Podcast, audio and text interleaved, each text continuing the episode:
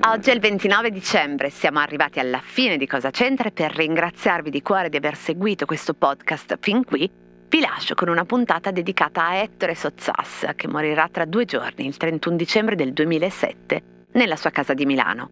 E visto che a Capodanno si dice che indossare qualcosa di rosso porti fortuna, in questa ultima puntata vi racconto una mia grande passione rossa, la macchina da scrivere Valentine, disegnata da Sottsass e Perry King alla fine degli anni sessanta.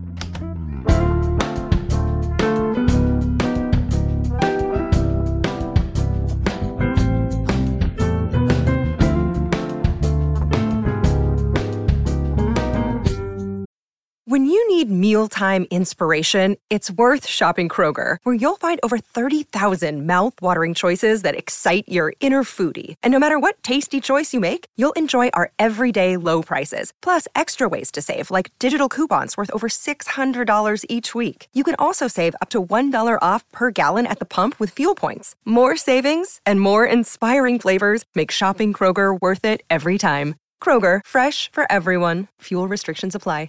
Cosa c'entra la Valentine con una penna B I C?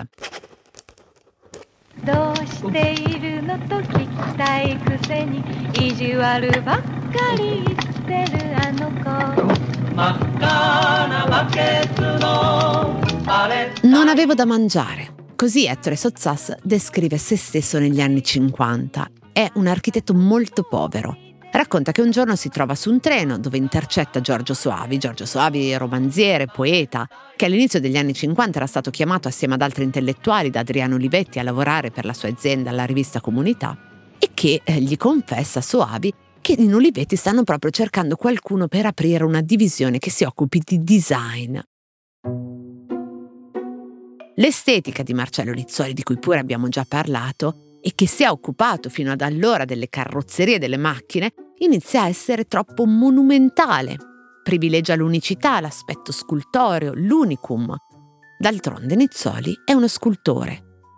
Serve adesso un architetto che possa immaginare la macchina da scrivere come elemento di un paesaggio. Non una, ma una distesa di macchine sulle scrivanie degli uffici. Non, e non più solo, la foto esemplare del poeta, scrittore, giornalista con la sua lettera ventidue di Nizzoli, appunto, sulle gambe, ma la sfilza di elementi che convivano nella molteplicità della serie. E così Sottsass si candida. Arriva con un disegno per una macchina da ufficio.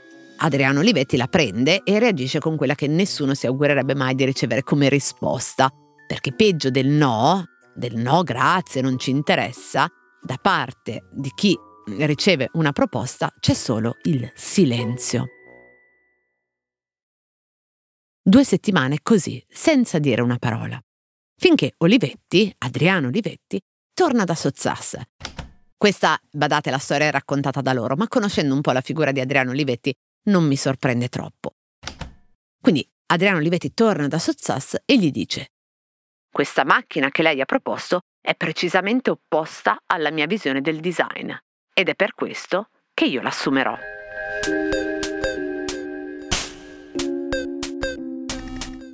Da lì poi parte una storia d'amore che prima che alla Valentine vede Sottsass lavorare a molte altre macchine per Olivetti, strumenti di lavoro più che icone del design come la Valentine, e poi il progetto architettonico che dà forma all'Elea, cioè il grande calcolatore, il computer armadio, uno dei primi interamente a transistor, che porta Olivetti nell'elettronica con il progetto di Mario Chu, già variamente citato qui a Cosa c'entra. Poi arrivano gli anni sessanta. Sottsass viene salvato una seconda volta da Olivetti nel millenovecentosessantacinque, quando in fin di vita, a causa di una malattia rarissima, Roberto Olivetti, figlio di Adriano, gli paga il viaggio, la permanenza e le cure negli Stati Uniti, dove verrà curato. Sono poi anche gli anni in cui con Fernanda Pivano, sua moglie, incontra tutta la Beat Generation. Ma in particolare arriva il millenovecentosessantotto.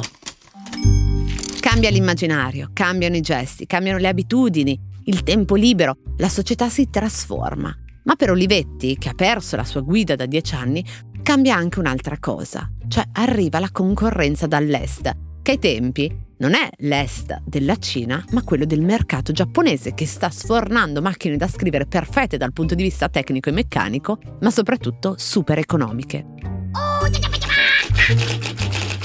Olivetti allora affida a Sottsass questa sfida: inventarsi una macchina da scrivere molto riconoscibile, al passo coi tempi, ma anche molto poco costosa. Sottsass dice: deve essere la penna B I C delle macchine da scrivere. Ma non è solo questo che cosa c'entra la Valentine con la B I C, o la Valentina, o la Valentine, ognuno ha il suo modo di chiamare questa macchina per scrivere, quindi non è solo qui la metafora della macchina democratica, a basso costo, intuitiva e dal segno pop, ma c'entra anche con l'aspetto tecnico, perché la Valentine è una macchina fatta in A B S. All'inizio addirittura si pensa di farla in Moplen, comunque in plastica, per la prima volta superando il peso della carrozzeria pesante in alluminio. E per immaginarla, Sottsass e Perry King seguono proprio la produzione delle iniezioni plastiche della B I C. Ecco cosa c'entra.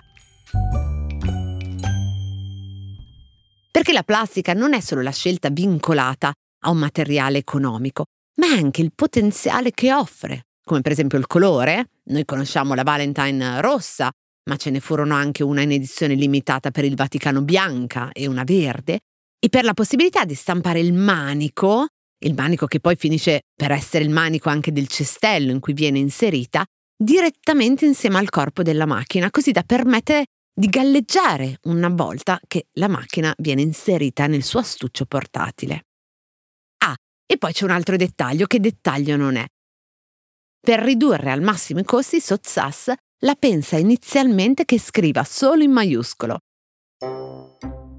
È il sessantotto, dicevo, e quello che sta succedendo anche nel design, la grande trasformazione successiva al modernismo, è che gli oggetti devono non soltanto rispondere a un bisogno o a una funzione, ma avere anche la funzione secondaria di definire uno status, un'ambizione, un contesto, definire e costruire anche un ambiente e una società. Inoltre, il particolare colore della Valentine richiama su di sé l'attenzione, non permette di poter passare oltre senza soffermarsi su di lei.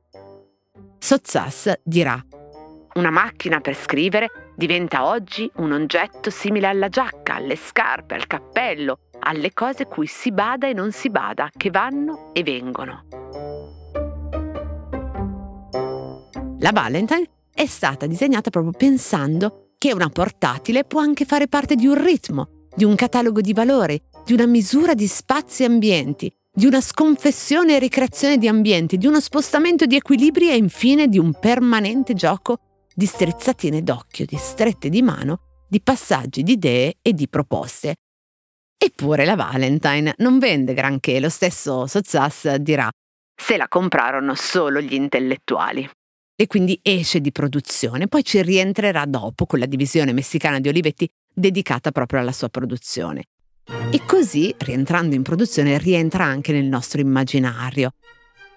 E ci rientra dalla porta del vintage, quindi, un po' per il nome di Sottsass, un po' per il nome di Olivetti e molto perché la Valentine diventa quello per cui nasce, cioè un oggetto che travalica la sua funzione, fatto per soffermare lo sguardo. In questo senso molto alla Nizzoli e un po' meno alla modalità del Sottsass degli uffici. E ci ritorna anche grazie alla sua rappresentazione iconografica che, come sempre nella storia Olivetti, tiene insieme linguaggi diversissimi per promuovere la stessa cosa. Quello del millenovecentosettanta, per esempio, di Milton Glaser, che è uno dei più straordinari, secondo me. Glaser utilizza il dettaglio del cane nel dipinto della morte di Procri di Piero di Cosimo. E tra il cane e i piedi della ninfa, quindi un dipinto molto classico, spicca una Valentine rosso fuoco, quindi in un'ambientazione divisa tra simbolismo, classicismo, arcaismo e invece modernità.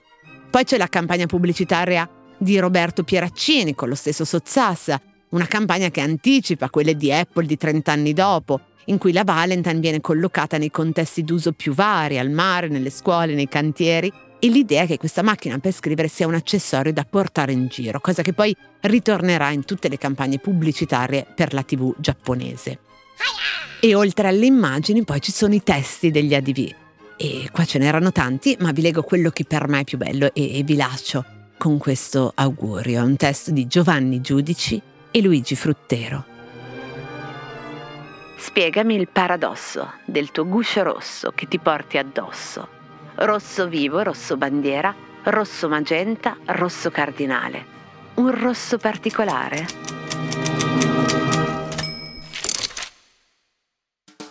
E questi erano i miei auguri anche per un felice Capodanno e anche un ringraziamento per essere stati qui tutte queste duecentocinque puntate insieme. Grazie moltissime al Post che ha ospitato e prodotto questi racconti, grazie a Ming Zhu, a Stefano Tumiati al montaggio, sound design e post-produzione, grazie a Valentina Lovato per il coordinamento, a Jacopo Dani per i video che hanno accompagnato il podcast, a Giulia Balducci e Alice Ricolin per le condivisioni. Vi lasciamo con un archivio di più di duemila minuti, circa trentaquattro ore di cose raccontate da me e prodotte dal Post. Buona fine e buon inizio.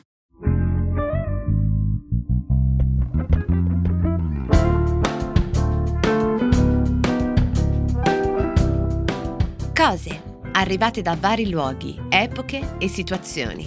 Sono sintomi, sono diagnosi e a volte sono soluzioni. Messe una accanto all'altra, ci raccontano chi siamo. Io sono Chiara Alessi e Cosa c'entra è un podcast del Post in cui partendo da un fatto del giorno vi racconto la storia delle cose.